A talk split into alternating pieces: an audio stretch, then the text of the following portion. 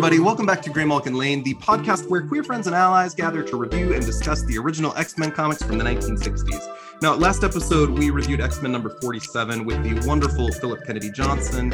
Uh, we had guests Seth Martell and Stephanie Nina Pizzarillos. Uh, basically, what you need to know, and you don't need to know much Professor X is dead. The FBI has disbanded the X Men. Uh, Beast and Iceman had dates with their girlfriends, Vera Cantor and Zelda Kurtzberg, at the Coffee a Go Go. And it's the last time we see them in the 60s Yeah. Books. I was gonna say it's Zelda's final appearance ever. Except for in X Men The Hidden Years. Uh, Well, the right, okay, fair. Yes, no, it's true. She does get a she does get a, a bit in uh, Hidden Years. That's true. We are going to miss them. Uh, so they fought the Mahayogi, and then at the end of the next issue, X Men 48, there's a little text blurb at the very end that says, "Next issue, Beast and Iceman will return to fight Metaxo the Lava Man," which is a story that never happened because we had a different story instead. But in 1994, which was 26 years later, uh, Kurt Busiek, who is a huge Marvel continuity uh, nerd, and I love him for it, told this story about Beast and Iceman fighting Metaxo the Lava Man in a Marvel Holiday Special number 1994 in a ridiculous holiday story, which we're going to be talking about today. Uh, this is a story that was uh, written by Kurt Busiek with art by James Fry, inks by Neil Vokes, and uh, colors by Steve Mattsson, and letters by Starking and Comicraft. So this issue is called Catastrophe on 34th Street. Uh, it's ridiculous and fun, and we'll have a good time talking about it today. Uh, I am honored to have uh, returning guests uh, Connor Connor Goldsmith and uh, and uh, Sara Century back with us. Hi, Connor. Hi, Sara. How are you both? Hi, Chad. Doing well. Nice to be here. Happy Pride. It's the first of the month as we're recording this. Yeah, we're getting ready to celebrate Pride here in Salt Lake City uh, this weekend. Are you going to Lisa Barlow's event? You know, we considered it. I'm not a big go out multiple nights in a row kind of guy, but uh, the next night at the same bar, which uh, Milk Plus, Because I would have loved that. I would have loved to see Lisa Barlow. No, Plus but also Whitney. in- Whitney Rose is also Yeah, yeah. doing an event. So we're- same- We're going on Yeah, Friday night right. to the Whitney Rose Gottmik uh, show, which will be a lot. Yeah, I feel like Whitney and Lisa have like dueling Pride SLC nights going on. By the way, my allergies are atrocious right now. So the sniffling you are going to hear, listeners, is me going, "Oh God!" But it's it's allergies. I swear to God, I'm just uh, it's. I'm back in New York for a couple days, and I the humidity and the pollen it all hit me like at the same time. I wasn't expecting it. And Sara, how are you? Oh, I'm so good. um, I there's a bunch of rabbits in my house right now. One of my rabbits had baby rabbits, and so gosh. I'm surrounded by small rabbits, and it's pretty cute. We That just sounds watched, cute. Uh, we just watched Zootopia with the kids, where they're leaving It's the like little that. rabbit town, and the population thing is going like it multiplying. as, as That's the my house. tick. Yeah. Uh, and we are thrilled today to be joined by the Marvel editor uh, Annalise Bissa. Annalise, how are you? I'm doing well. Thank you for having me. I'm so happy you're here. I uh, I have been an admirer of your work, and I have heard such positive and incredible things about you, and I've heard you on other podcasts. Uh, I it's such an honor to have you here with us today. It's like I said, it's nice to be here, and it's always good to be back talking about the X Men, which I don't get to do as much these days as I would like. We do miss you at X. I say we like as though I'm in the room, but I mean like we collectively, the people of Krakoa, I miss you The people of Krakoa. I'm a Krakoan expat. yeah. Uh, we we get to talk X Men even in the most ridiculous places, which we'll get to eventually today. But uh, uh, as we're having everybody briefly introduce themselves, although I did just introduce you all, let us know your gender pronouns, where people may know you from, and then a very just silly question to open that ties in today's issue. Do you have a favorite ridiculous holiday cartoon from your childhood that you loved? Uh, let's go in the order of uh, Connor and Sara and Annalise. Sure. Um, my name's Connor Goldsmith. Uh, I use he, him pronouns, but like if you know me like that, she, her is fine. Um, you get what I mean. Girl, hey. yeah, no, exactly. Like I'm I'm flexible on that stuff in like in my queer community. Um but uh, I am the host of the podcast Cerebro, which uh is now in its third season. We just launched season 3 uh, a couple weeks ago with a Mr. Sinister episode featuring Kieron Gillen. I just had I just this week put up the episode with Nyla Rose and Steve Orlando on John Proudstar, which was a lot of fun. Uh, Nyla was my first ever guest to have her own action figure, so that was quite a, a milestone for the podcast. Um, season three is going to be super fun. Uh, coming up, our, our Steph Williams, the DC Comics writer of Nubia and the Amazon, is coming back to talk about Cecilia Reyes. Then Al Ewing is going to come talk about Abigail Brand. And then I just announced today uh, Wolfsbane with Rebecca Galt, Spiral with Jordan Blanc, Pyro with Anthony Oliveira and Magma with Alex Abad Santos. And those are all going to be super fun. Sara has been on my show four times, plus a uh, the, the episodes on Jean Grey, Rachel Summers, Xi'an Coy Manh, and Candy Southern. Mhm. And uh, the bonus episode on Vicky Montesi, Marvel's first lesbian character, which by the time you're hearing this, will have been released publicly a year later as our Pride bonus uh, I wanted to do a little treat for people.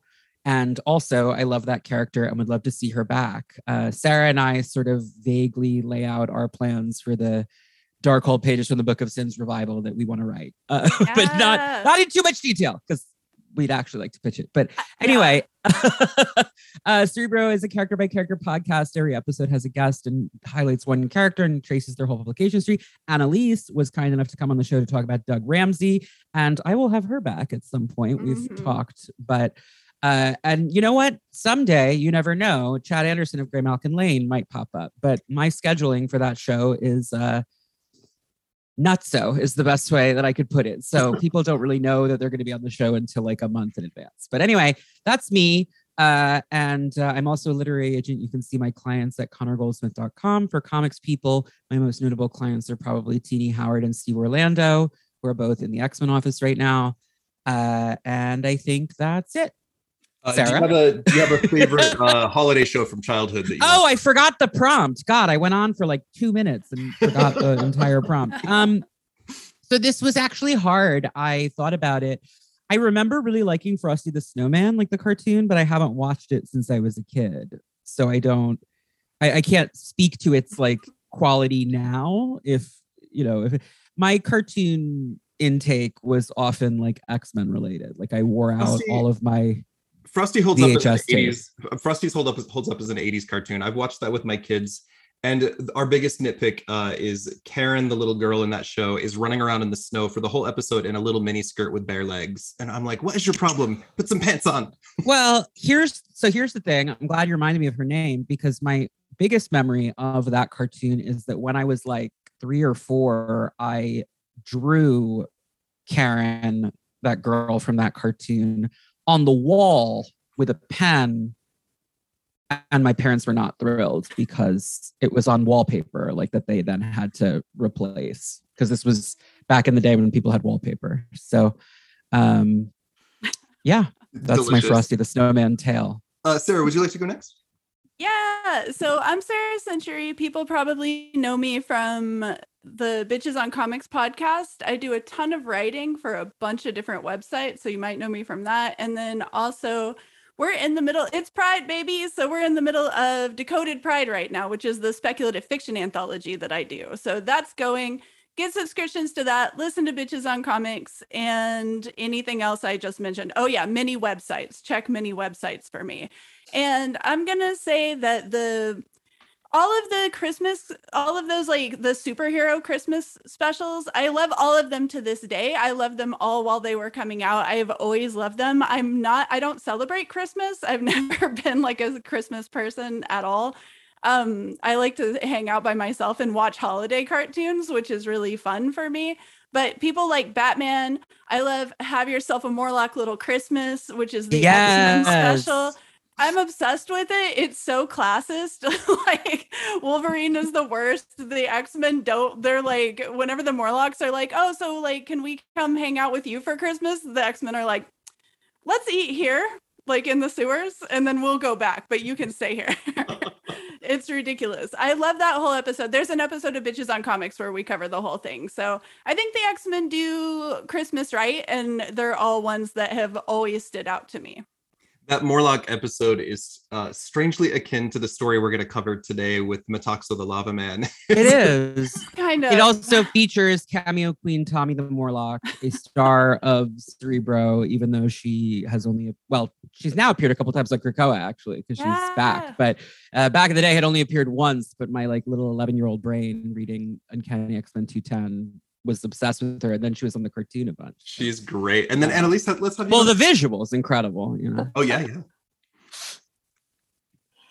Um, my name is Annalise Bissa. I am uh my pronouns she, her, and um I guess you might know me from working at Marvel on X-Men comics. Um, that's that's about it. Um, my my star turn on Cerebro Cipher episode, I guess. Um, no, uh, that's that's about it. And then, well, I guess specifically, uh, I came over as Jordan D. White's assistant editor on X Men, basically starting with the uh, relaunch with House of X Powers of 10, um, and worked on X Men comics for a couple of years um, before moving away from them in the last year. But so I, I've worked on a lot of different X Men comics in the last four years of my life. Um, and then in terms of holiday specials, I didn't I wasn't allowed to watch a lot of television as a child, so I don't have a lot of uh, deep childhood memories of uh, like cartoons or cartoon specials or anything. But uh, I do have a weird soft spot for the Charlie Brown Christmas, just like pure classic, intensely religious, but you know, a good time nonetheless. and dancing. Yes, of course. Da-da-da-da-da-da-da. Yeah, classic stuff. Uh, and then my name is Chad Anderson. I use he, him pronouns. I am, I think I'm the oldest person here. I'm 43. I am an 80s You are the oldest person here. Yeah. When I was growing up, we did not have the internet and had to watch cartoons on Saturday mornings. And every We did- every we, Sara and I definitely did that too. Annalise might have had Cartoon Network. She's a little bit younger than me, but uh, every year I feel like every cartoon had a holiday special. Not always or not consistently, but some of them are extraordinarily obscure. Uh, I was a He-Man kid and a She-Ra kid more than anything else. And uh, I love showing my children old stuff from my childhood. And we watched the He-Man and the Masters of the Universe like holiday special last year. And good lord, it's terrible.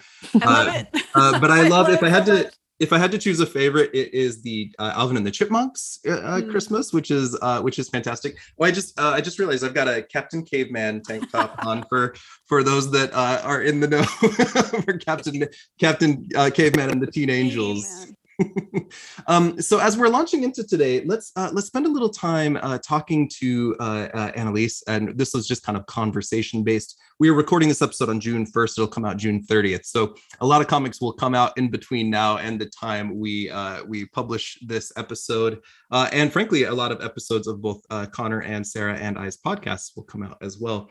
Uh, but it's uh, we're always recording in advance. Uh, Annalise, we uh, we've heard you talk a lot about uh, on other podcasts at least your journey into the X Men as a fan and as an editor. I would love if you would uh, be willing to briefly recap uh, kind of your X Men journey with us here, and then can you tell us a little bit about your journey out of the X office and uh, and what you're working on currently? Sure, I can do a, a brief version. Um, I started reading X Men comics because my dad was an X Men fan, a very common story. Uh, and he, you know, threw giant size at me one day and said, you know, read this. Um, and it was, you know, off to the races from there. Um, and then I just became a comics fan in general. And when I was in college looking for an internship, I was trying to find something that I liked that not everybody on the planet liked because I had, you know, about a half a skill as a rising sophomore, and uh, and I was like, well, I, you know, I can I can write things, but so can everybody else, and everybody else also likes the things I like, like you know, music and you know, interesting things happening in pop culture. Like everybody likes these things, and I'm never going to get any internship doing that because there are 400,000 other rising sophomores, juniors, and seniors who want to do that. Um, and I thought, well, I like comic books, and not everybody likes those. Um, and so I, you know, applied on the Marvel website. Just it was it's so funny because now it's like I help uh, co-coordinate our editorial intern pro- program, and it's so standardized because now Marvel and Disney kind of are more in lockstep. And so it's the whole like Disney careers portal and it's a whole thing. Back then it was like a HTML text box on the Marvel website. And all the different like descriptions of the internships had like funny little blurbs about what an editorial intern d- does. And, you know, if you like your beast gray or blue or whatever. Um, and I was like, okay, I'm going to be among my people if I get this. Um, and then I, you know, ended up just getting kind of called out of nowhere, completely bailing on a different internship midway to go over to Marvel, which was not my finest, most professional moment, but I think has worked out. Clearly. Uh, yeah. and then just basically not letting Marvel get rid of me and sticking around for the majority of my college career before um, graduating, doing a little bit of other stuff, and then finding my way back as an assistant editor. Um, so I worked with Jordan White from the start of my time at Marvel on other things. So that was back when he was editing. Um, a lot of what he was editing was Star Wars, but he was also working on some cosmic stuff like Guardians, Thanos, as well as finishing up the Deadpool run that he edited that Gerry Duggan wrote for a billion years. Um, and then there were other things we were working on Daredevil back then. Like looking back at it now, I'm like, if that's just a, a pile of things, I don't really like. I you know there was no real connective tissue between what I was working on, but um, I did that for a bit, and then you know basically one day she's like, Annalise, remind me, how do you feel about the X Men? I was like, well, you mean the you know enduring interest of my childhood and the main reason i like comic books? I, I, would say i like them. And he was like so you would be like okay if we were working on them? It's like yeah you know. And i think it, you know um if, not to say necessarily you have too much say at marvel but i think if i'd said i hate the x-men i've never been able to stand them you know there might have been some conversations but he was like okay well i'm, I'm paraphrasing but we're going to become the X-Men office. And also there's this whole thing going on with this guy named Jonathan Hickman that I need to clue you in on. Uh, if I could pause you briefly, when I when I was younger, my sister was working for a very conservative religious company, and at the holiday party, they announced that she won a cruise, and she ran up on stage and they put the microphone in her mouth and they said, "How do you feel? Are you excited?" And she goes, "Shit, yeah!" into the microphone, and he jerked the microphone away whenever I get asked a question where I have a very enthusiastic response, that's the story that comes into my mind. Like, Annalise, do you want to work on the X Men? Shit, yeah. yeah, I think it was only because I'd like been working for Jordan for about six months and like was still in that kind of new employee phase where I was like trying to make a very good impression and writing all my uh, emails with like intense headers and salutations and everything. Sincerely, your assistant, Annalise exactly. Bissa, right? Like, like, um, yes, I think that would be fine if I worked on the X Men. I have to imagine it's hard to work with Jordan and like keep your professional cool just because he's such a sweetie that I would always want to be like just like giggling with Jordan. so I would I would find that internship difficult. Jordan is a really funny person to have as your boss because he has so little interest in like really being your boss, right? Like there's zero streak in him that like wants to like you know, he, he's not trying to come down on you right. for any, anything you've done wrong. Like he is like just such a friendly person and such like a you know dedicated person to like the stories and everything and like all the people that he works with. Like I think like legitimately are like his friends. I mean, obviously there's a professional piece to all for of it. Sure, yeah, but he's, he's not like, oh, I'm going to keep everybody at arm's length or anything. Mm-hmm. And just a great great person to work for. What year did you start at, at Marvel, Annalise? Uh, October 2017. Okay, and then uh, you worked in the X office for uh, for how long? Until June 2021. So just about a year ago, I moved over into Tom Brevoort's She's office. with Brevoort now at Avengers. So you uh, you have uh, probably one of the roughest patches in comics history as you look at the pandemic and how it affected the industry and just what everybody was going through. That must have been a rough time uh, as as you kind of dealt with all of the craziness of that time. What was that like? Oh man, it was wild. Uh, it, it started off really, really well with Um, Jordan, so Marvel did a weird thing where like that sort of big last week in mid March, uh, Marvel was like, okay, we're going to practice working from home because pretty much nobody ever worked from home prior to uh, COVID.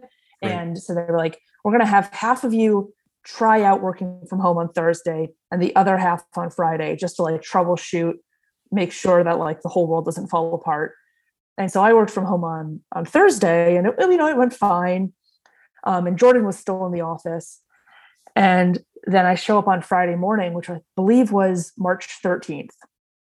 And it's, it's pretty quiet, but I showed up early and it stays quiet. And like the lights out in the main area of the office keep turning off because there's nobody there. And it gets to about, you know, 8.55 and i'm like how am i the i mean i guess only half of the office is supposed to be here but really no one is here and This I'm is sitting there this is right around the time where they're like the NBA and Disneyland are closed, and we're like, holy fuck, this pandemic is real. right um and i ended up like messaging jordan. I was like hey jordan no one's here. And he was like oh i was supposed to tell you. Or like basically i think i wasn't i don't know that it was he was supposed to tell me but like somebody was supposed to tell him. And he, the message got mixed up that nobody was supposed to come in ever again. We Hmm. were all supposed to be at home and i was the only person essentially like a couple people ended up trickling in here and there who like needed to get things but of the like couple hundred people who were supposed to be in this floor of this office building with me i was just sitting there alone thinking like well this is how i get the coronavirus i guess like how unusual I uh, I have That a, was a day. Be- oh, go ahead, Connor. I was just saying that was a day before my birthday, and the me last too we thing have the I- same birthday Oh, that's right. Annalise and I have the same birthday. March 14th, Pi Day Angels, Pisces Queens, the bo- the both of us. But um no, but so uh, that, that that's so funny. I forgot about that completely. But now I will always remember. I actually I did wish you a happy our birthday this year. I remember. I'm bad at remembering things like that, but I do remember when it's my own birthday because that is that is not that hard to remember. But anyway, um so uh, but my birthday drinks that i did with some friends was like the last thing i did before the shutdown and it was that day the 13th like right so it was all like here we are it's probably a- going to be fine right and then the next day it was like oh it's not fine not actually. fine Not yeah, I have a I have a therapy practice. That's what I do professionally. And there was a day where I was in my office, and then a day where I turned in my keys, and it was right around that same time. Like I'm working from home now. We're on Zoom from now on. Uh, it's been a different world ever since. Annalise, where are you now? Uh, uh, tell us about the the the move from one office to another. Sure. And just so I can actually answer your initial question, working, uh, Marvel is still working remotely. And so making comics has been a super weird roller coaster during the pandemic in general. Um, but I will say to, you know, go specifically to the X Men of it all, I was looking the other day at the um, paperback, the trade of uh, Ten of Swords and just how we were making that at the beginning of the pandemic when it still was like okay is it going to be like another month. You know back when there was no vaccine there was like it felt like very little hope and everybody was just really truly like at home. Um that like ten of swords truly i think kept approximately you know 20 of us sane in between writers and editors and artists. Um so that's like my primary memory of like comic making during the pandemic.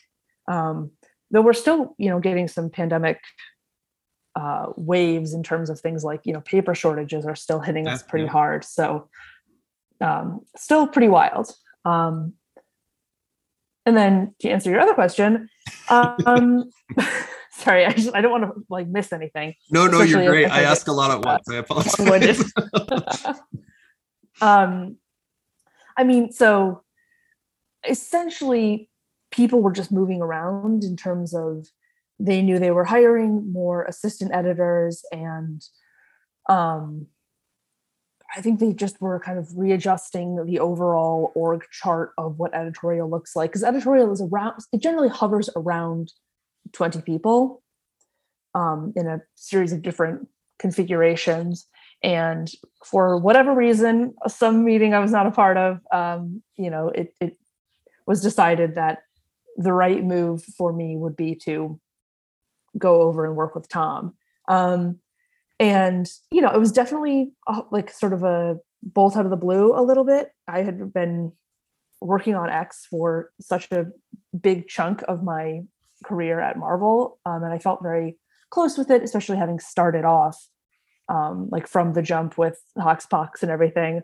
But it's been really nice just doing something else and working with another office, especially working with Tom Brevoort, who is like truly living legend status. Yeah, yeah. And like I, maybe some of this is that I was primarily exposed to him in like meeting format where he would often sort of like ex- explicitly or just sort of off the cuff be like giving us lessons about like how to be an editor um but sometimes it's like like it's just wild because he actually talks like he is teaching you how to be an editor and like you are like you know at the foot of the master but just sort of naturally because he for so long has been you know teaching generation i mean maybe not generations but like hundreds of people how to do their job right. Yeah. it is amazing.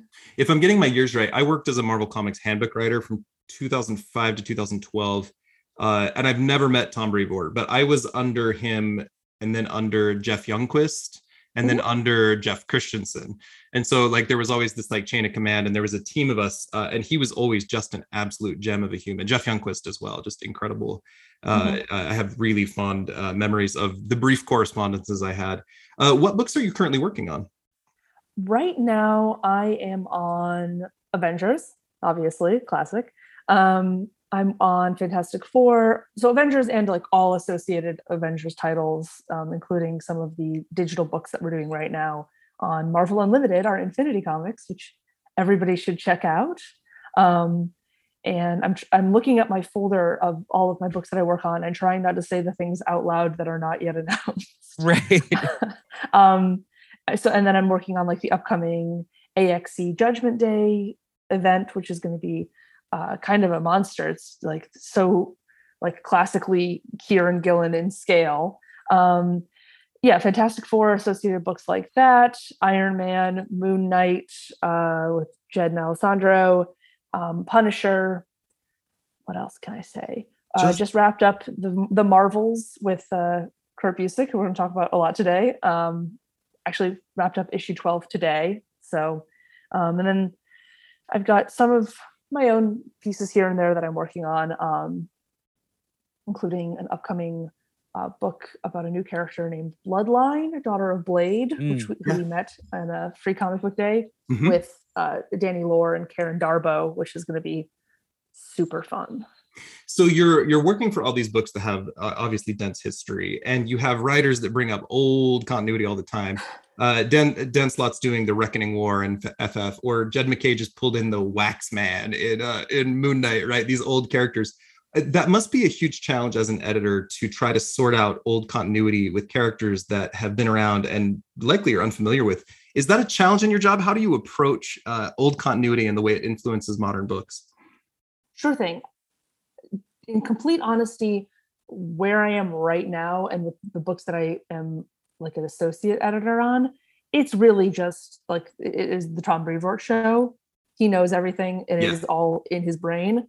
Um, when I get scripts in for books that I'm editing myself and things are referenced that I don't know, I mean, it, it really is as simple as, you know, Googling it. Um, and then often one of the benefits is, you know, everybody has Google, but not everybody has the Marvel PDF library, which is super helpful. Um, and just, I think that was, it was one of the things that was nice about working on X-Men was that I had that level of like encyclopedic you know, literally encyclopedic with the like, you know, X-Men DK book that, you know, broke down everybody's history. Um, and you have to, I think, lean into it a little bit more on characters that you don't know anything about. Um, you know, and there are certainly moments where you're like, oh, what a cool character you created. And the, you know, authors like didn't create that character, you know, stole that character from the 70s and, you know, I'm glad you just didn't clock that at all. Um, because unfortunately, you know, my brain is not big enough to, you know, contain the entire of the Marvel continuity. Um, but yeah, I mean, it's it's really a lot of googling, back reading, trying to stay on top of. Like I'm so I worked on an America Chavez book a little while back, and she has a relatively short publication history. But before I got into that book, I was like, I'm just going to read every appearance of this character because if I'm going to edit a solo book, like that's just the level that you need to know because Yeah. you know, especially when you they've only appeared a couple dozen times. But you know, when you get back into like what's the history of the wasp? Like you're not going to cover all of it, so you need to hit the highlights. That's why there's the handbooks. right, exactly. You have to read the essential Zaladanes, not every Zaladane that a character. Sorry, you said dozens of issues, and I just felt the need to to plug my unit of measurement, the Zaladane, which is exactly twelve issues. Uh, Annalise, are you able to share with us uh, perhaps a storyline or a continuity error that almost slipped through the cracks, but you caught it in time? Oh man. I wish I could come up with something right off the bat. Um You're like, I'm so good at my job that there aren't any. no, absolutely not. Just more that I mean, so part of the, the problem is the like quantity of books that we make. I was trying, you know, uh rest in peace to the comic book database because they used to have like a list of every book I'd ever worked on. I was trying to find out how many comics I've made in my career the other day. And it was some insane number. I was like, this is too many. Um, I'm trying to think now. Um, I so I'll, I'll give a a version of an answer to that, um, which is on the cover of one of the America Chavez issues. Um, she's being like blown back from an explosion, and the actual cover is essentially like the inks of it are just the character on like a blank background. Um, and I was like obsessed with the idea that this was supposed to be the utopian parallel, which was like, you know, her home dimension exploding. And so I went to uh I went to Tamara Bonvillain, who was the colorist for those covers. And I was like, okay, here's all of the appearances of the utopian parallel and everything we've ever seen from it. And a lot of it is in a, an issue of Young Avengers where we see the flashback to her childhood. And I was like, can we use the exact colors from this scene in this cover? And like, I was like, somebody who's obsessed with America Chavez will clock that it's the same colors. And maybe if it's only me, I can live with it. But I was just like, I was so excited by the prospect of like using the same color palette and that that would like solve everything.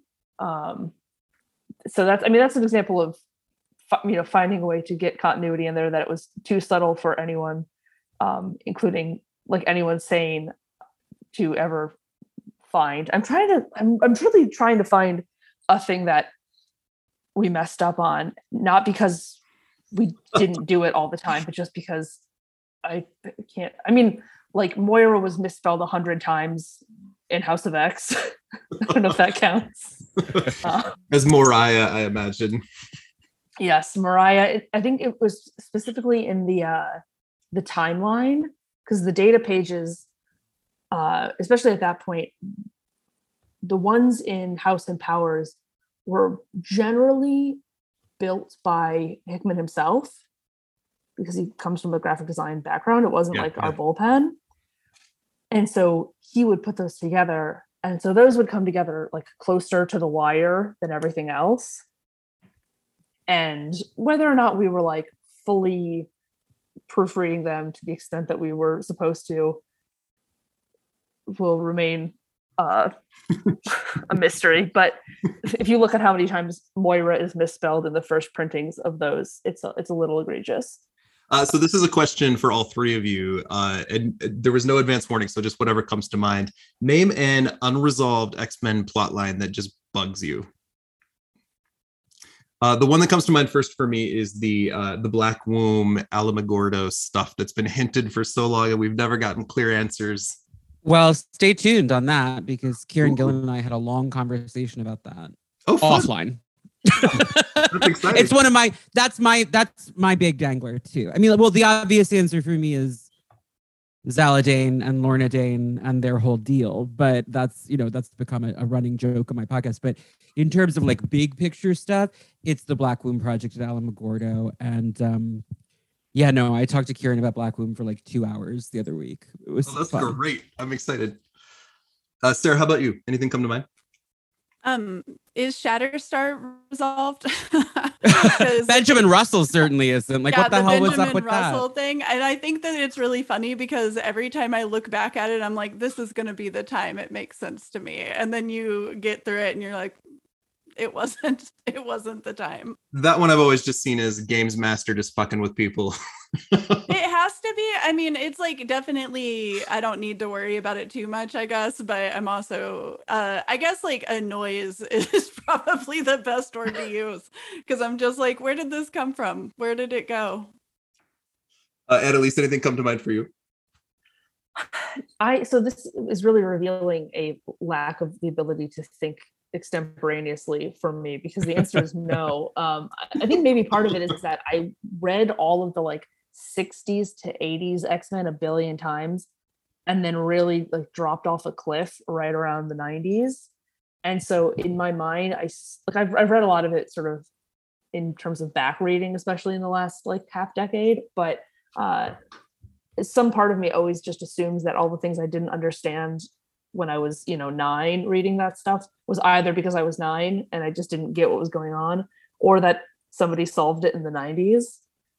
And it probably all makes sense to, to everybody else. Um, yeah, I don't know. I, I I can't come up with anything. Well, and sometimes when writers answer those questions, the answers are so dissatisfying. The character Astra connections and her connections to Magneto come to mind there. Like, Well, Just but who cares about that is the thing. Like that was that was come up with to fix a dangler and it wasn't interest. Like sometimes the answer is not worth having. Is the Right. thing. I mean, the Draco is the really famous example of that. It's like we're gonna Sure. finally resolve Nightcrawler's parentage, and then it's resolved in like a way that literally no one likes. Nobody so, liked. you know, like the and still doesn't. Still nobody likes that. So But there you was know, a what are you whole gonna do? it was there was a whole um like long shot Shatterstar parentage situation that did get resolved eventually by Peter David. I think. they are each But it- other, but is Dazzler his Well, mom? Da- no, da- no, that's that's explicitly been established. Okay, okay. Shatterstar and Longshot are Shatterstar.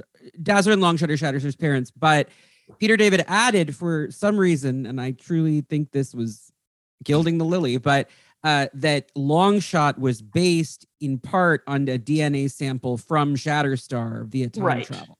So, I, I remember this because Jordan used to regularly. I mean, shout is really the only way to phrase it, but like shout, like they can't be each other's dad.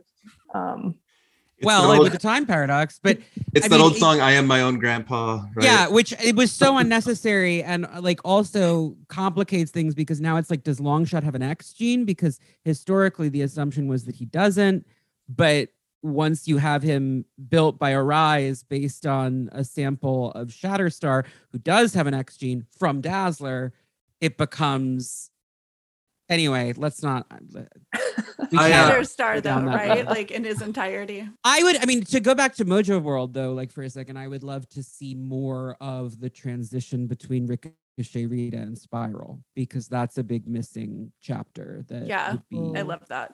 horrifying to read. I but love think it. I love cool. it so much. Every time those characters pop up, I'm just like, well, the I, it's it's astounding going back to read Longshot and knowing that Annie Nocenti didn't intend for Spiral and Rita to be the same character because the retcon that Nicieza did is so elegant. it is good. And yeah. it explains where Rita went. It Yep. explains where Spiral came from. Like it's it's really perfect. Well, and much Yeah. like Shatterstar is his own father as Longshot, Annie Nocenti is the template for Ricochet Rita. and Well, she right, created and, Spiral, and so created Annie- Spiral, so- right? So and- Annie becomes Spiral. well, also Spiral creates herself by torturing Ricochet Rita into insanity. I mean, that's the the retcon. So it's a it's it, I it's love very it much. so much. There's a meta theatrical thing to it that I really enjoy.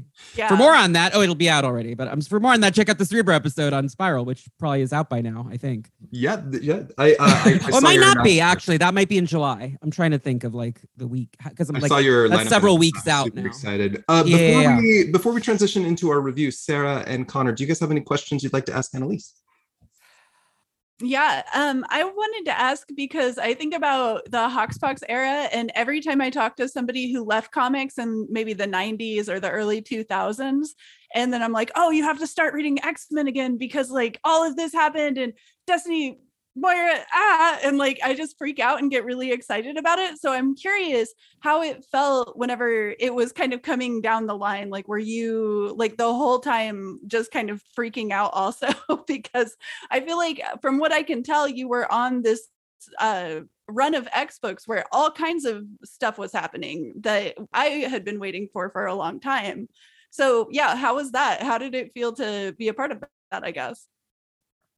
Um, it felt really good. I mean, that's like a weird thing to say about like your own job, but it, it definitely felt like so a, a, short brief anecdote is that like we finished House of X number one very far in advance because we had a lot of like advanced planning and warning on it. And just in order to make sure that Pepe and RB could draw all of those issues, which came out it was it was 12 weeks in a row right? So they came out you know essentially bi-weekly for each of those artists. Like you need to backlog a ton of art to make sure that actually gets done in time. So we had house of x number one done like super far in advance. And it was definitely one of those books where you're like okay send it to this person to read send it to that person to read. Like make sure everybody's kind of on board and knows what's happening here because we're putting a lot of you know we're blowing up a lot of stuff to make this happen and you would get like like everybody in proofreading for example would like read it and then come over and be like oh my god i just read it. This is insane. I can't believe this is all happening. They they live where? They're doing what? Like magneto is floating and talking about being a god? This is amazing. And like but across the board anybody who read it or anybody who we sent the pdf to was just like oh this is going to be big yeah. And so we had this sense like before it was even going to print that like, okay, this is going to be big. And obviously just like having like Jonathan come back and everything, like people were aware that he was, you know, not coming back to do like, you know, weekly comic number two. Like it was going to be a whole thing. But like I think the scale of it and the ambition of it was surprising to people. And so just watching it come out like you know, and it was summertime, and every Wednesday it just felt like more and more people were like, oh, this is like they're pulling it off. Like somehow, like, you know, and, and we knew that things would happen like when the Moira episode uh, issue dropped um, for House of X number two, like that that was going to blow people's minds, or when like Resurrection happened in House number five, or like any of the many many things that happened in those books. It was just it was just mind blowing. And then to also have the like foresight of knowing the books that we had coming after it and how much like time and energy had been put into like setting those up and making the line really strong at the beginning it was super exhilarating and it was the kind of thing where like i think ideally you feel that way about some of your books, right? And then some of your books, I think you're just like less passionate about it's work. It's, yeah, it's characters that you're less invested in, or you know, it's a project that was handed off to you midway. But this was one of those like perfect coalescing of like a ton of different pieces and being able to be there from the, the start, you know, feeling very like personally invested in the books as well. Um, it was super cool and, and watching people respond to it you know, you try not to be too led by the opinions of people on Twitter because like you know, eight percent of comic readers are on Twitter or something, yeah. and they're all mean. Yeah, as it turns out. I'm kidding. I'm kidding. Well, briefly, don't kill me. The one shining moment of summer 2018, they were all nice. yeah.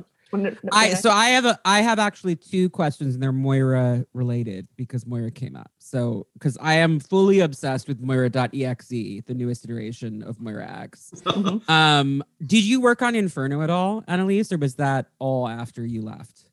I worked on a very little bit of the start. Of okay. Inferno. So my questions about the first issue actually. So so one of the um so it's it's like sort of two questions I guess, but the big one is well actually let's do the the the more minor one first. Uh in Inferno 1, we get a flashback to the scene from House of X 2, the scene from Moira's third life with Moira and Raven and Irene, where they burn her to death. But there's an extended sequence in the middle that we didn't see before. And also, several lines in it are subtly changed from the version that we got in House of X. And I guess my point of curiosity was like, are the like I assume the changes are intentional because Hickman is a really methodical writer, but like was the expanded scene something that you guys had in House of X or was it already or was it something that he wrote for Inferno? Like was it cut down on purpose so that we could reveal more of it later? Do you can you say anything about the process there? Uh, and also my big question is in that extra page in Inferno and this could just be an editorial error, but uh, but that's why I'm curious Irene refers to her as Dr. McTaggart, which is not her name in Life 3. And I'm like, is that her shouting out Life 10 where she'll be Dr. McTaggart? Is it like the anomaly, like fucking with Irene? Or like, did she actually marry Joe McTaggart previously in Life 3? Or like, I don't, I, I, these are, and these are questions you probably can't answer because it's my insanity that like led me to overanalyze this panel for like four hours. But I was just curious if you had any insight about any of that. Okay, so let me let me try to think and and remember. I am 99% sure. No, I'm 100% sure. I'm I'm willing to go down with the ship that the bits of that scene that are new in Inferno did not exist Okay. at the time of writing for House So X. they're very deliberately like, I'm looking back on this, and here's the part that I would add that's missing, not something that was pre-written, and then we're gonna omit this until later to shock.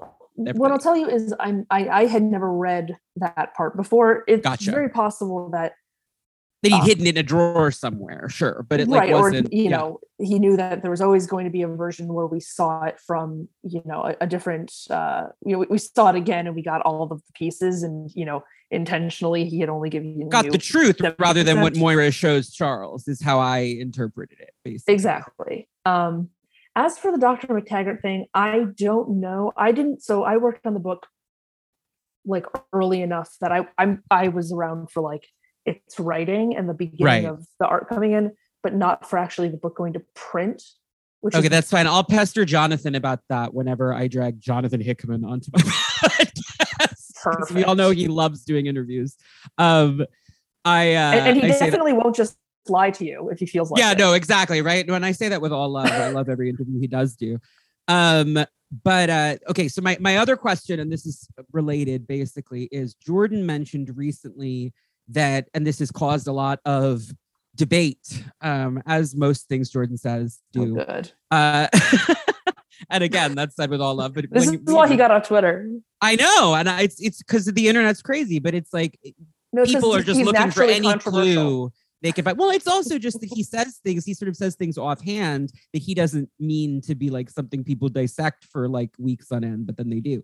Um, but in this case, he mentioned that Moira's heel turn in Inferno and X Lives X Deaths was uh, uh, Ten Lives X Deaths rather was not something that was like that was a later decision essentially, and people are taking that to mean that Moira wasn't always intended to be like a, a more sinister character who was going to eventually break bad, which is not how I interpret it. I interpreted him saying like specifically she's become like a face-off robot was a later decision. But I, my reading of House of X has always been that Jonathan was sort of quietly setting her up for a twist villain moment. Do you have any insight into that?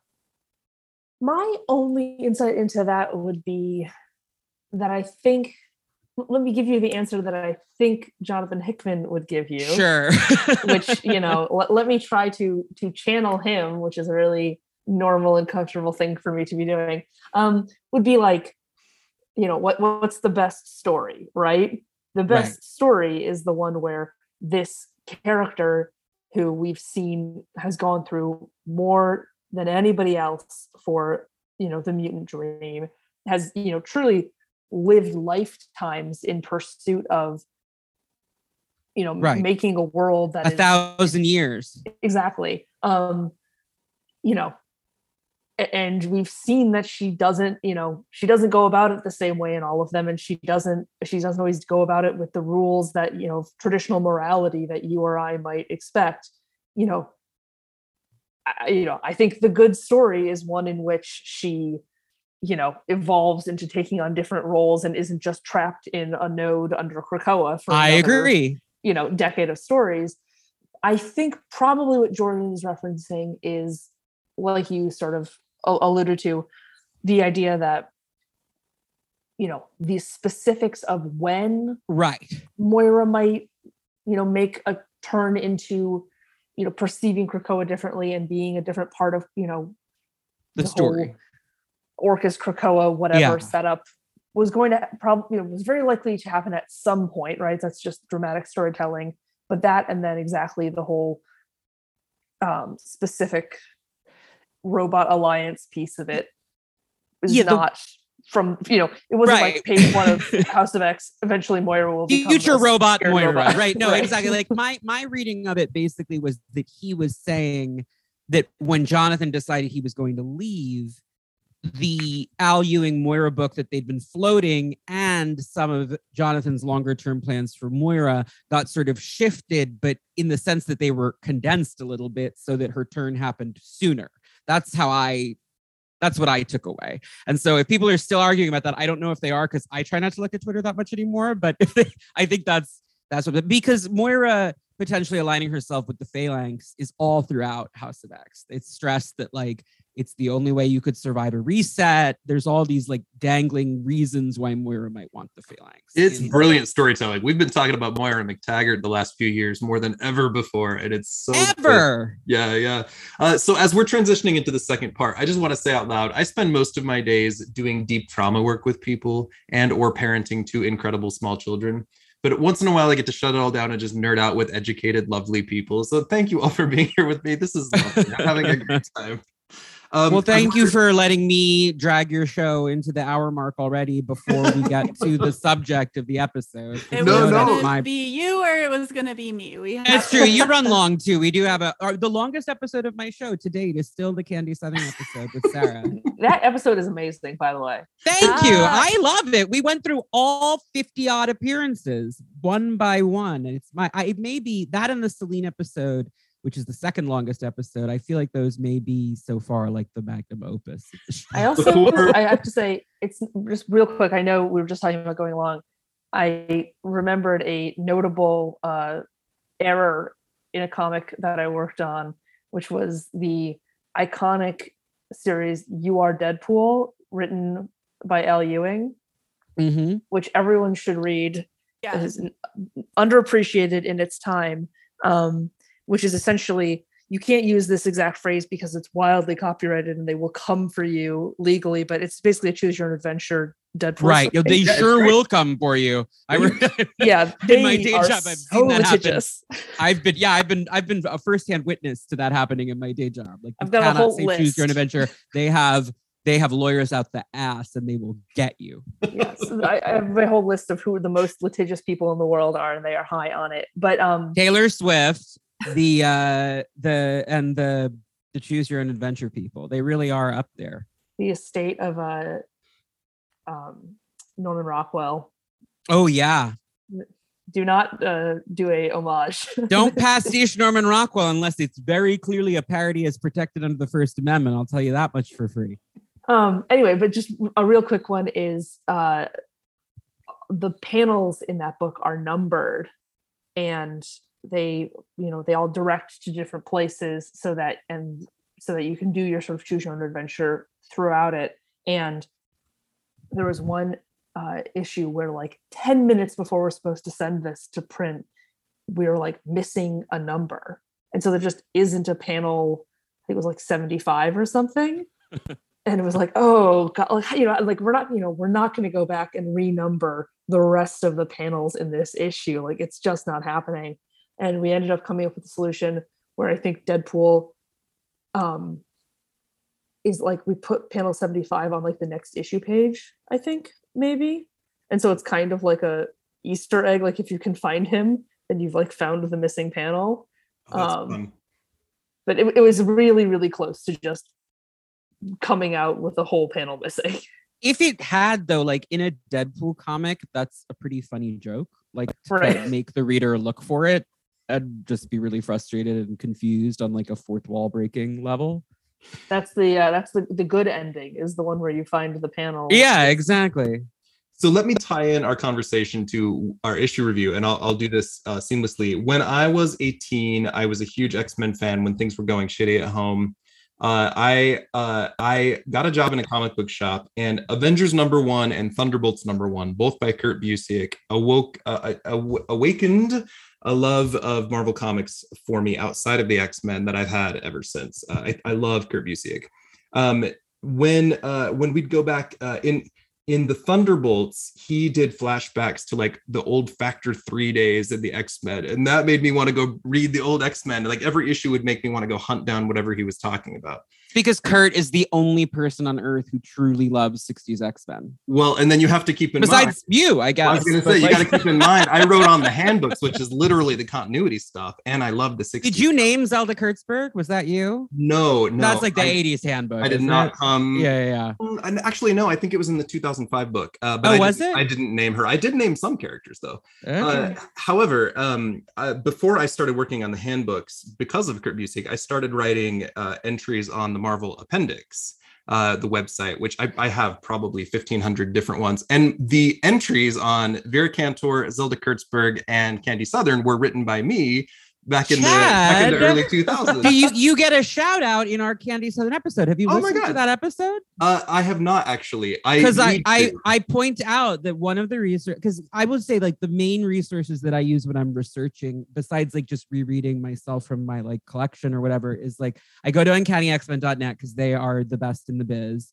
I look at their you know issue checklists and their character spotlights. I look at uh they they have some issue summaries for some issues that are harder to find which is very nice but the other big one that i look at um uh, well and travis starnes is like the ultimate Sure, yeah, yeah, yeah, that yeah. everybody uses but um the other thing that i reference on the show all the time is the marvel universe appendix i Yeah, love that site. website I wrote for them a ton during the pandemic again before I did this podcast. But yeah, I uh, well it I makes wrote- sense that they would hire the marvel on app guys to do actual handbooks Yeah, Jeff- that is basically written in the style of the handbook and it's really good Jeff Christiansen, who runs that site, was the editor of the Marvel handbooks that I worked on in the in the 2000s. But yeah, the Candy Southern uh, the Candy Southern entry was written by little closeted gay Mormon Chad way back in the day. if there was ever a character to get a gay Mormon to just dance his way out of his little tabernacle closet, it probably would be Candy Southern, right? That feels correct to me. Although Vera Cantor, I prefer her slightly. I do love Candy and I do love Zelda. So let's take that. do you like Vera old school or Vera like punk Vera in the X? I love Factor? Vera all the way through, and I want more Vera. She is a, a Jewish queen. I'd also stand Vera Cantor. I love her.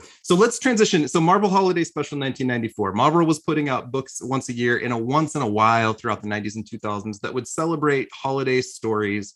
Uh, they're called the Holiday Special, which is more politically correct, but then you get a ton of Santa Claus and Christmas stuff inside. Rarely Jesus stuff. but mostly Christmas or traditional American Christmas. So in this 1994 special, we're going to overlook stories about Captain America, Silver Surfer, and Spider-Man, and we're going to focus just on the X-Men stuff. Uh, there, there are, uh, there's not a lot of continuity here, but this is based in in the, in the 90s, in which we see the X-Men, or particularly Beast and Iceman, in the 90s continuity, and then we flash back to the 60s stuff. Uh, Connor, will you cover the 90s stuff for us? Open the book for us. Tell us what happens. Sure. Um, so actually, did the same penciler do this whole story? So I we have two different stories, but yeah, we have we have James Fry on the on the primary pencils, and then we're going to cover. I mean, in the, the whole. Metaxo story, Mhm. is, yeah, yeah. right? But I mean, the Metaxo story is all because the '60s stuff is done in a very appealingly like faux Kirby, faux Werner Roth, like we're Yeah, yeah, doing they the do a good job with 60s moment kind of style. It's a nice Um, shift.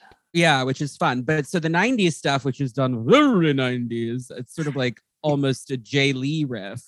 Um, is uh, Beast and Iceman in the Danger Room. I was struck reading this by everybody's like, I want Fun Beast back when they, or if they're like a Beast fan and they're upset Yeah. about Evil Beast of the last 15 years. And reading this, I was just like, God, I hate Fun Beast. Like, I find this character insufferable, like truly insufferable uh, through this entire story. I'm like, I just want him to shut up, shut, stop. like up. we get it, man. You don't I have much prefer Henry Kissinger Beast as a character. I would much rather read him doing war crimes than him like referring to the cops in Manhattan as the constabulary. Like, shut the Yeah. fuck up. God, he's unbearable. He's unbearable. Um, I thought anyway, vibrate a pedal extremity was really Mhm. probably the worst. Yeah, of them. yeah, that was not great. But so we I also open I had to look up the word inamorata. We'll talk about that in a minute. Oh yeah, yeah, that's a good. one. I like that. I mean, I like a vocabulary, word, but it's like, dude, shut the hell up. Like, we get it. You got an 800 on your verbal. So did I. Not Yeah. that big a deal. It's like you were an English major. Ooh, cool. um. Anyway, so we open with uh, them in the danger room. It, it it it also kind of looks like the gay X Men fan art that you would see in like the Yahoo groups back in the day. Uh, Beast is kind of upside down. It's a very bulgy ass first kind of pose that I feel like the Beast fans would love this splash page. But the point is, it's Christmas and they're not doing anything. They're just futzing around in the danger room because they're oh god, that being- is really bulgy. I didn't notice that. yeah, they're being grumpy. Uh, particularly for like 90s comics when I feel like the men generally have like a pretty Ken doll crotch situation going on. like the days of like Alan Davis bodies were a little bit over by like 94 or whenever this is, right? So uh anyway, Storm walks in and she's like, "Gosh, guys, it's crazy that you're here in the she she would never say gosh, guys. She's like, "Wow, friends. Um it's wild to me that there are people here in the danger room instead of enjoying the beautiful weather, she says, which is like, okay, I get it. She's the weather lady. But um, then she says she's going to Stamford to shop, which is very funny to me as someone sitting at this moment in Westchester County, New York, because I would not drive all the way to Stamford to shop, but God love her. Uh, and then um, she invites them to come with them, and Bobby and Hank are like, no, we're in a bad mood or whatever. And then Trish Tilby, I Well, I love this. I love this brief mention of like Gambit and Rogue are off ice skating, and Jubilee's attempting to ambush Bishop into a snowball fight. yeah, Julie's trying to make Bishop have fun. Rogan Gambit are off doing Rogan Gambit things, you know, and like, oh no, Rami, it's Oh, the early no. 90s and I'm so sad. Uh, and then Trish Tilby, I assume she's not identified by name, but it's a It's mean-looking brunette news anchor in a magenta blazer, which is like the blazer. universal, that is like a Trish Tilby look. Um, so uh, she shows up and she's like, "Oh my God, there's a lava man attacking, and he's trying to kidnap Santa Clauses," which is like weird. We cut to. Um, well, it's funny because she puts the same question inflection on it, where she's like, "Santa Claus is like Yeah, no holiday like, themed "Mm, crime happening in my city." Like why more likely than you think. Trish. Yeah. And then uh we cut to Midtown. Uh Metaxo the Lava Man is in like uh, he, looks fully like a spawn character or something. Like it's done in an uber 90s. The the stylistic shifts in this are very, very clever. Uh, it's done in this crazy 90s style. And he's like, I'm gonna destroy everything, yada yada yada. Um Beast and uh, Hank jump into battle. You know, Kurt Busiek is a huge 60s X Men fan because he has Iceman refer to freezing Metaxo's feet as making ice booties, which is something that Iceman says in the 60s a bunch, as I recall. Um, and uh, anyway, it's not going super well. Um, and then, but they finally do manage to like knock the lava man down and cool him off. And then they're like, wait a minute, we recognize this lava monster. And Hank goes, oh my gosh, yeah, it was Christmas. We were at the Cafe a Go Go, or whatever that hyper attitudinized Java joint was called at the time. And then we're in the 60s flashback sequence. We uh we opened the issue briefly with this really obnoxious cartoon, which was also the inspiration for my question at the beginning. We got the uh, oh I forgot what it was called the the Cheese Whiz Christmas special starring some awful cartoon mouse. just that that's what brought me back to the 80s question. We also get very brief references when they're in the danger room of of uh, Iceman being possessed by Emma and Sabretooth being captive and the legacy virus. Like it's very 90s dated references. Kurt wanted to make sure we got all that uh, work did. It's a it's a Right, like we just met the Phalanx, dating this to this year. uh, Sara, tell us about the flashback to the 60s. Oh, I'd love to. Uh, they are indeed in the Coffee a Go Go. That's what it's called, right? Is it yes, Coffee where where Bobby's 18th birthday was. Zelda Yes, and the coffee a go go. As we know, the Candy Southern uh, first appearance, right? She was all around that dressed up- 18th birthday. She shows up in her second appearance as Warren's date to the uh, after she surprises him at the monkey's paw. Well, here we have Zelda and Vera, and I don't know. Hank and Bobby are looking like a couple of nerds. They're sitting in this dining area watching, you know, jazz beat, whatever. I don't know what they're trying to do here, but there's like It's, uh, one it's- lady very. Well, Oh, it's yeah, Bernard. what? It's Bernard the poet is performing. He's a little 60s Yes. guy. He's a mutant. What? Yes, he is. We need him don't- on Krakoa. No, we don't. I'm just trying to figure out what here. the what the equivalent would be in like a modern comic of like the X Men going to Coffee a Go Go. Like, what is you know the the place for like these kind of square young adults would be Go to I be also hip. yeah, mutants aren't really seen like we don't really play them as like they're trying to hide themselves and be like upstanding citizens. But like, where would you even put them that they would be like, wow, we're really out of our element with all these weirdos around us. There's plenty of like, there's like little hipster bars all over Portland or something. I don't know. well, yeah, I was gonna say like you take them to now you would take them to Williamsburg. Um, well, but except now Williamsburg's super gentrified. I mean, I, like you would take them Bushwick. to. I, I- I lived in Bushwick and they priced me out. I feel like uh maybe Astoria at this point. New York City is is is the the wealthiest playground now. So I don't know where you even go for like alternative culture. Where can you go to look like a uncomfortable nerd like these two? I, like they closed the pyramid? Like there's it's you know what are you gonna do? Oh dang. There is one very enthusiastic dancer in front of Bernard the poet. Mhm. she is having a great time. I love don't- her journey for her. She's doing, I think, like like, an in- maybe like an interpretive go-go kind of thing, like while he's doing his slam poem. Yeah, and his slam poem, of course, is like, and I spent my day down by the bay, or like whatever. It's not great. But he's got his, his hand up in the air. He's reading from his book. He's having a great time. So Vera, well, Zelda, Zelda's hanging out, and Can I the can I just because Oh yeah. just, just because of Bernard, I just want to read his poem. It's only two lines. He Oh, says I mean, yeah, please. he says Go for it. It's a satellite moon. It's a plagiarized tune. That duck on a Yeah. lake's a decoy. There's a sodium Mhm. glare in the purified air. And then there's like a moment from Iceman who's like, I must be going daffy. Either I've been here too long or or I've been here too long because Bernard's poetry is starting to make sense to me, which was a running gag for Stan and and then later Roy for the Coffee a Go-Go back in the 60s. I love it.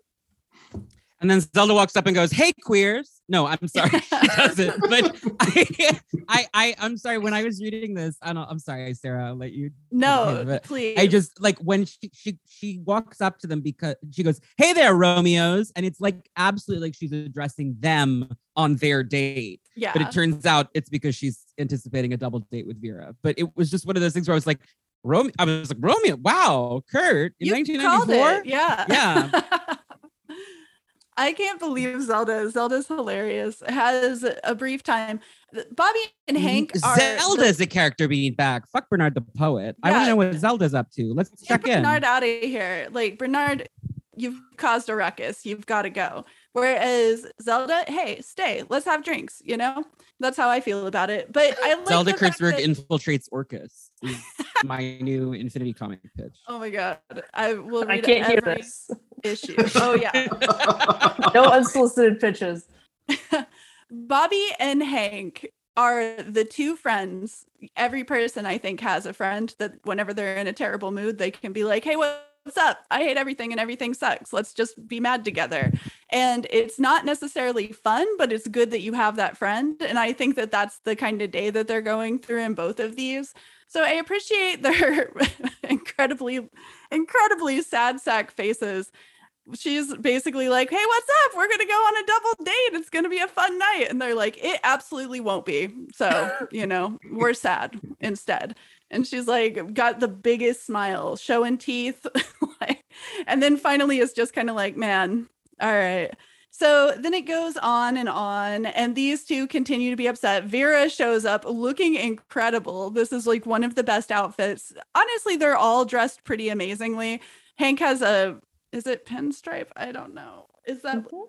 it's pinstripe. So Yeah, yeah. and bow ties. So also vera looks um how would I even describe this? What do you call the thing that's on her at the neck? It's like a kerchief that's kind of like knotted, I guess. I don't know. If you get the chance to check this comic out, you'll know what I mean. These Fashion icon, and I'll post some images to Twitter when we when we release this. I love her. she's pretty fun. So this guy's name is oh yeah, so they they stand them up, right? That's the joke. It's like, well, we've gotten stand up ag- or stood up again. And it's like, yeah, this keeps happening for a reason on Bobby's part though. Bobby's like, "Oh, something? I'll just go. Too bad we'll miss our date." Cuz I'm into girls. And there is they suit up real quick and get ready to fight Metoxo, the lava man. This is a pretty fun fight scene. I don't know. Metoxo's fun. I have a lot of sympathy for Metoxo. And the last scene that Connor was describing, there's a scene where he's like, People must suffer as I have suffered. And I really enjoyed that. I like that he's smashing stuff. I don't know. I like a I like a good old lava man every now and again. So I think this is pretty fun. And then where am I supposed to stop? Just at the end of the 60s flashback. Oh, okay, got you. I was like, I hope I'm not just hijacking this entire issue. No, no, you're doing great. Coffee, a go go. At the Boom. coffee, And a like we're back now to the 90s. Oh man, yeah, gotta love the coffee a go go still. So, So yeah, I don't. Oh yeah, go ahead. no, no, please. They're trying My- to explain Christmas to a lava man. Yeah, so Metaxo's upset because his he's living in uh, an underground space and humans are building something over it and it's cutting off their airflow. So he's attacking the surface. And Beast and Iceman are trying to show Metaxo why humans are special by showing them Christmas traditions all over the city. Yeah, I love this because the face that Metoxo is making is the same face that I make whenever somebody invites me to Christmas dinner or something because I don't celebrate. So I'm always just like, oh, that does sound fun for you and your family. like, I'm just going to be surrounded by cats that day. And, uh, I don't need to be part of this. So his face is very distressed, which once again, I don't know. I guess I would say that Metoxo is mostly my most relatable character in this in this sequence. I he like goes- he goes, He goes, elves, flying reindeer, Flying reindeer? What are you talking clothing? about? This is most confusing. it is most confusing. I know. I d- know. I do love feel that the magic of. Christmas saves the day, and he's like convinced that because of Christmas, people are okay, and he can just go into a different part of the underground. And They're like, "Yo, you just have to take our word for for it. It's actually really cool." And he's just like, "You know what? I'm gonna give it a try. Like, who's coming with me? Like, he's about ready to just do a Christmas." yeah, I relate to this guy. Um, he gets into the holiday spirit really hardcore, and then it has, to me, perhaps one of the very best sequences of this entire issue, which is whenever he's going back into the tunnel and he just gives a big wave. He's like, I'm just going Yes. into my lava tunnel. Goodbye. like- May the felicitations of the season be with you. Goodbye, lava man. We'll see you next season. It's very cute. This is the Frosty the Snowman part. It And then- absolutely is. you have a first Christmas gift with the thanks of Metoxo burning, and you know, and then it says there's like geodes. Is that right? That he Yeah, gives yeah. them, and they're like, "Whoa, let's give this to our girlfriends." And, and Beast is like, Vera will love it because she loves geology, and Zelda will be baffled. And Bobby's like, that's perfect. That's perfect. I think that Zelda's probably baffled by you a lot, Babby. Bobby. But She's and then certainly baffled by how he acts when they're at the car parked. You know what I mean? I gotta I gotta show this really quickly. Uh, my friend Seth Martel, who's been on the podcast a couple times, drew Beast and Iceman with Vera and Zelda for me uh, for my wall. Oh, I That's love my that. favorite. I love it so That's much. amazing. Uh, so back in the present, Metaxo confesses that he and his family have been celebrating Christmas for all of these years, but now they are older, his kids are, and they don't believe in Santa Claus anymore. so he is attacking the surface to get Santa Clauses who are running in every direction, and he wants to bring them back. But Beast and Iceman agree to help. So Beast puts on a Santa hat and gets a bag over his shoulder and jumps down into the tunnels to bring gifts as Santa Claus to the family. He later asks Metaxo, won't your kids be confused? And he's like, no, all surface people look the same to us. It's fine. Iceman convinces them that he's an elf. That's why he's so cold. Uh, uh, good lord, this is so stupid and wonderful. Uh, Metaxo's wife is Kratar, and he has two teenage boys named Volcon and Magum or Matt Magum. Uh, they have a stalagmite. That's what grows from the floor, right? Stalactite is from the ceiling. So, Stalactite with a C is the ceiling. Stalagmite from the ground has a G in it. So they have a stalagmite decorated with crystals as their little Christmas tree. Uh, they restore this family's love of Christmas and they leave.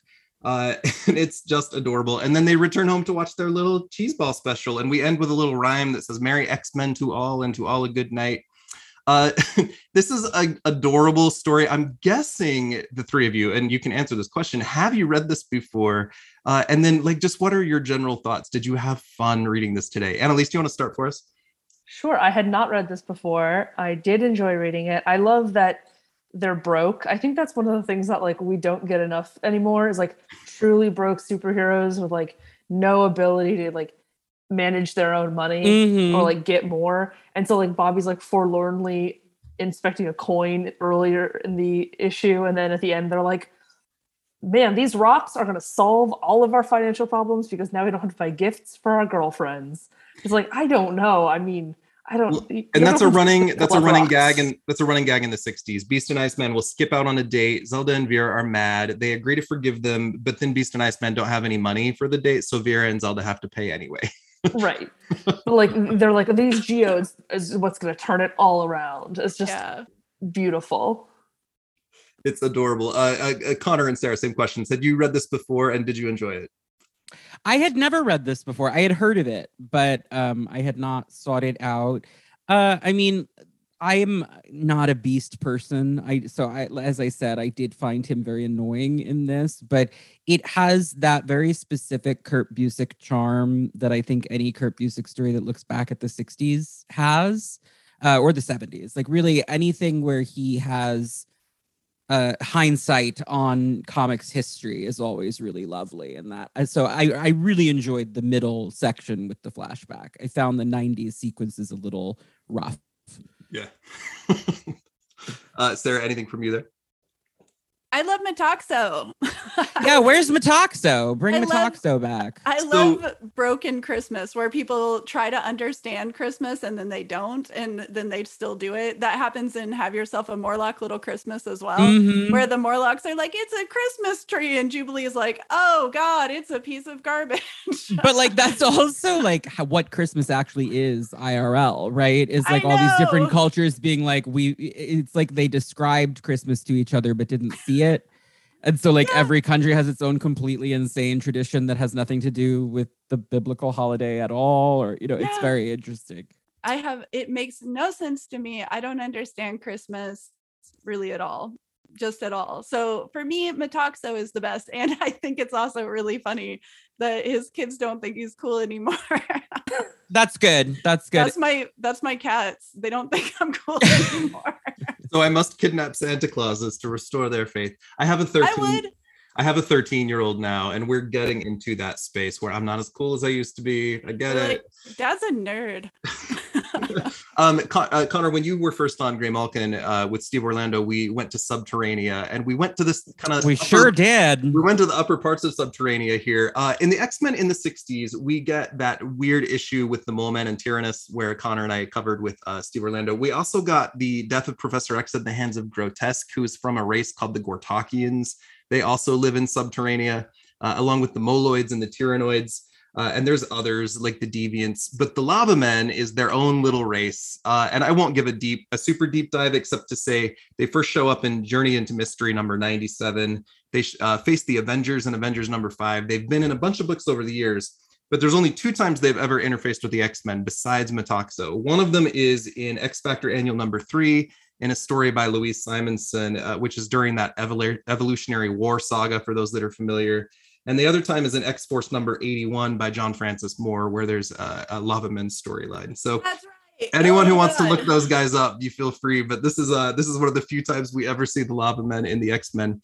Now this issue also ends with a story uh, called "The Night Before Xmas" by uh, Karl Bollers, who does uh, writing and coloring, with art by uh, Sal Buscema and uh, letters by Ken Bruzenek. And it's also nonsense. But Annalise, will you cover that last story for us?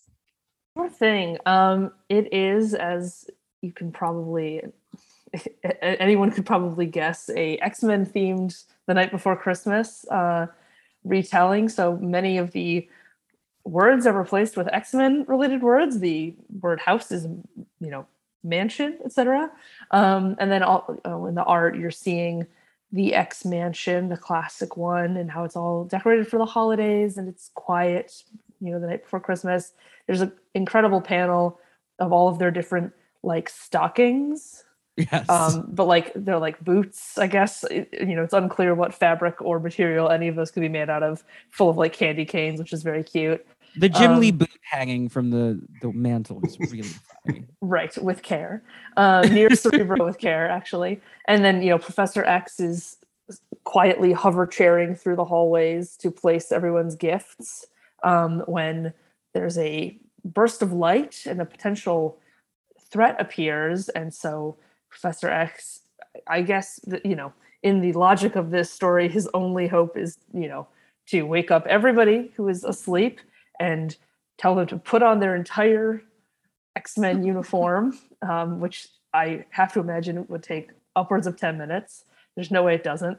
Um, and then they all you know race to his aid in the big splash page of everybody looking amazing. And it's Um, Archangel and Jean and Storm and Iceman and Rogue and Beast and Bishop and Cyclops and Gambit and Psylocke, which is so 90s, all of them. it's it's so 90s and also like you know i come from a poetry background actually and i was trying to read this and i was like you'd have to like put the craziest emphasis on some of these. Like you would have to do like Iceman in good form um so it's very very silly and they all race out into the snow's fury um to see what's going on and it turns out it's the uh the starjammers And um, Lilandra.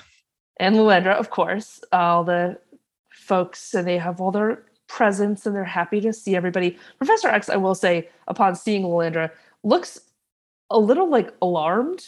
I don't know that I would say like Christmas delight is the face that he's making. Like- he's making more of a like, oh, cool, you're here.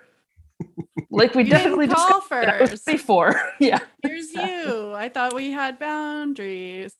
right. I love the idea of like Hepzibah as like a festive Christmas skunk. Like there's just something I find her intrinsically very funny as a character because I love her. Cyclops' stepmom being a hot skunk alien is just really funny to me, like Yeah. period.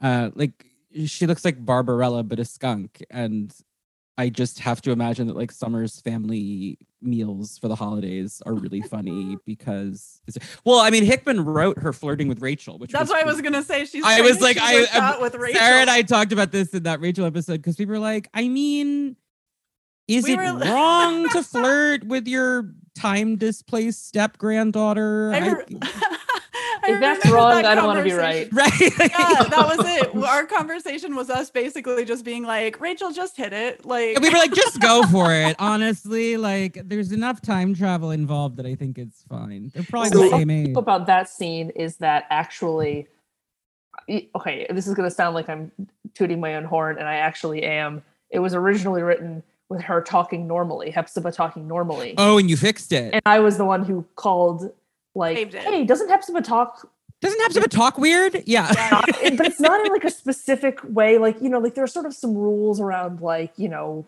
the Cypher warlock thing etc where it's like Sure. okay it's you know pronouns and this and that but like hers is just kind of like backwards, sideways, weird, sexy alien lady she talk. she talks the way this sort of similarly to how Catseye does, where Yep. it's just like it's sort of how Chris Claremont writes an animal person. I think is just like the general is the way that Catseye is like, "Hello, for a friend." Catseye say yes, and you're like, "What was that exactly, Sharon?" It's, Uh, it's mostly just out of kind order. of like that. Also, yeah, yeah, exactly. Um, So I just want to read this really quickly, the little poem here. It'll, it'll take like 60 seconds. I think it's actually really cute. Uh, I think Karl Bollers does a really fun job adapting this, and then we'll uh, we'll comment and wrap up. So this last tale, it was twas the well, night. the art's gorgeous. it's really It fun. is Sal is. Buscema, right? It's a Buscema piece, and it's just so cute. beautiful. I'd never Right. seen this, and I was, and I love Buscema. It takes me right back to my one flirtation with Spider-Man, which was Maximum Carnage as a little Oh, sure. child. So 'twas the night before Xmas, and all through the mansion, not a mutant was stirring, no snicks and no bamfin. The stockings were hung near Cerebro with care, tacked up by the X-Men, full of goodies to share. The east and west wings lay all quiet and still. Placing his gifts took Logan like skill. The blizzard outdoors had not ceased its fall. A chillier eve Professor X couldn't recall. When out on the lawn there arose such a clatter, he near sprang from his chair to see what was the matter. He scanned all around with his great powers of mind, searched far and wide, out nothing to find. Then, uh, then strands like light bathed the snowflakes in crimson and gold, and for a moment his heart, like the weather, grew cold. A telepathic message sent through the hall summoned the uncanny X-Men with a most urgent call. With psionic powers and energy blasts, against such an array no opponent could last. More rapid than missiles, his charges they came, and as they rushed to his side, he knew why they were named. Uh, Cyclops and Gambit and Psylocke came through, then Beast and Rogue to round out Team Blue. Jean Grey, Archangel, Iceman in good form. The roll call is he ended with Bishop and Storm. Into the snow's fury, the X Men did fly, guaranteed no success, but willing to try. The Phalanx, Apocalypse, the Brotherhood, or had Magneto returned to Nope. wipe out? Hu- oh, This excuse me. is- The Brotherhood. No, this the kerning here is terrible. I did the same thing when I was reading it. The Phalanx, Apocalypse, the Brotherhood, Strife, or had Magneto returned to wipe out human life? 'Twas none of those foes, to their happy surprise, as a decloaking device revealed a ship in the skies. This revelation barred unwelcome rifts, for they were alien friends come bearing gifts. And thus all were relieved that it wasn't a fight. Happy Christmas to all, and to all a good night. Which is so campy, but so fucking cute at the same time. I Oh, kind of it's love so it. cute. And the I also is like a gift. There are so many great little interactions happening on this last page. yes. Yeah, and I again, love- we'll post some images. I love that throughout this story, Psylocke's hair is black rather than purple because, as a Betsy Braddock fan, I love being able to look back at any Psylocke story and pretend that the body swap never happened. So for me, it's just like, wow, Kwannon's visiting for Christmas. Yeah. I love that for them. Betsy must be busy this week. So this episode will come out June 30th. We'll just call this a Christmas in July episode. It just Sure. timing, the timing just happened just so. Uh, what an absolute joy and pleasure it has been to gather with you guys this afternoon. I'm having so much fun. I've smiled for an hour and a half, and I'm having uh, just a lovely, uh, a lovely time. So thank you so much for being here. As we're wrapping up, if you can tell everybody where they might find you online and anything we have to look forward to coming up in your individual spaces. You can find Graymalkin Lane on Instagram under that name or on Twitter under Graymalkin P, P like podcast. Help share the word, leave us a review. We're uh, we're trying to build our audience and we're having such a good time. We're hoping you're having fun with us. Our next episode after this one will cover X-Men number 48, which is uh, Jean's brief modeling career. Yes. and uh, we have the the guest uh, Will Robson joining us, the wonderful uh, artist. So uh, let let's hear from Connor and then Sara and then finally Annalise. I uh, just sort of motored my way through all, most of this at the beginning, but uh, you can find me on Twitter and Instagram. Twitter, Dream of Organon, Instagram, Connor Goldsmith, or Cerebrocast to find Cerebro at both of those sites. Uh, you can find more about the podcast at cerebrocast.com. The upcoming episodes that have been announced that you at this point some of them will be out. I don't remember how many will be out by June 30th, but uh, coming up are Cecilia Reyes, Abigail Brand, Wolfsbane, Spiral, Pyro, and Magma. Um, but much, much more to come. I am scheduling season three is up through episode 100. So I'm excited about that. Um, we've gotten into the 80s, which is crazy, and uh, the the support means the world. I also I forgot to mention because we're recording before it comes out, so I haven't said anything uh, publicly yet. But by the time it's out, uh, by the time this episode is out, it will have come out. My first Marvel credit uh, is in the trade paperback of the Marvel's Voices Pride anthology with the other collections. I they commissioned me to write an essay about my childhood reading Claremont and uh, about Mystique and Destiny, and it was a real honor to do that. So thank you to Angélique Roché for reaching out to me about that, uh, and I hope that people liked it if they've read the trade. If not, pick up the trade; it's available now. It has a lot of great comics in it, uh, and um, that's it ish in terms of what's coming up for me. I have uh, I have other stuff coming down the pipe, but I don't think anything that I can announce. Uh, Connor, it's been a long time, but I remember that first feeling of uh, seeing my name in a Marvel book and getting the. It's check exciting, with, right? And getting the check in the mail with Spider Man on it. It's a big fucking deal. It's fun. my friend. That's huge. Yeah, thank you. It's a good feeling. Uh, Sara, do you want to go next? I do. Uh, I am one of the hosts of the Bitches on Comics podcast. We do a lot of interviews with people. Connor was on it at a certain point. It was so much fun. We want to have you back on. We'll talk about this after. Yeah, no, hit me up. I'm in whenever. Yeah, you got to. We've been talking about it for a long time, so we'll make that happen soon. But there is a whole other episode to listen to. Also, if you just really love listening to Connor and I talk, there are the aforementioned Cerebro episodes. There are like eight episodes. Uh, brother, I was gonna say like eight, nine hours of us just talking on Cerebro. So like yeah yeah yeah you will find plenty to listen to. And uh, i also on top of that do the decoded pride anthology which is speculative fiction. We have 30 queer creators a story drops every single day of june. It's independent. We really appreciate people supporting us because that's how you know independent queer stuff happens basically and other than that i do have a bunch of fiction i'm a horror writer as well but uh nothing that's coming up that i can announce but i've been in a ton of anthologies so good luck because they're all over the place so And in two She's more good ep- though. You should read her. You should read Sara's fiction if you haven't already. and in two more you. episodes after this one, Sara's going to be coming back for our next back. trial. We're doing the trial of Warren Worthington the third. It's going Oh, to be no. lovely. So I'm excited to have Sara back for that. Uh, and then let's turn it over to uh, Annalise. Sure. Um, I I don't have much to plug other than Marvel Comics. Uh, find them everywhere fine comics are sold, including your local comic shop or Marvel Unlimited. Um, I, you know, am happy every time anybody reads a comic anywhere, so I'll, I'll leave it at that. But whether I am part of making it or not, I appreciate every single one of our, our readers. So. Uh, where can people find you online, Annalise? Sure. Um, I'm on Twitter and Instagram at Annalise Bissa, all one word. This has been such a lovely afternoon. Thank you all for the gift of your time and talents. Uh, again, I'm going to be smiling for hours after this. Uh, this was uh, an absolute blast. Uh, thank you, everybody, and we will see you back here next time on Graymalkin Lane. Thank you so much for listening to Graymalkin Lane. I'm pouring a lot of time, labor, and love into this podcast, and I truly hope you are enjoying it. We're seeking to create a unique space here, and I'm really proud of what we've put out so far and really excited about what we have coming up. Graymalkin Lane is recorded and edited at a private studio in Salt Lake City, Utah. Music and editing are done by my husband, Michael Bell. Graymalkin Lane can be found on Twitter at Graymalkin P, P like podcast, and on Instagram under Graymalkin Lane. If you're enjoying our work, help us spread the word about this unique podcast. Please leave us a good review wherever you listen and check out our bonus content and fan engagement on Patreon. We'll see you back here next episode on Graymalkin Lane.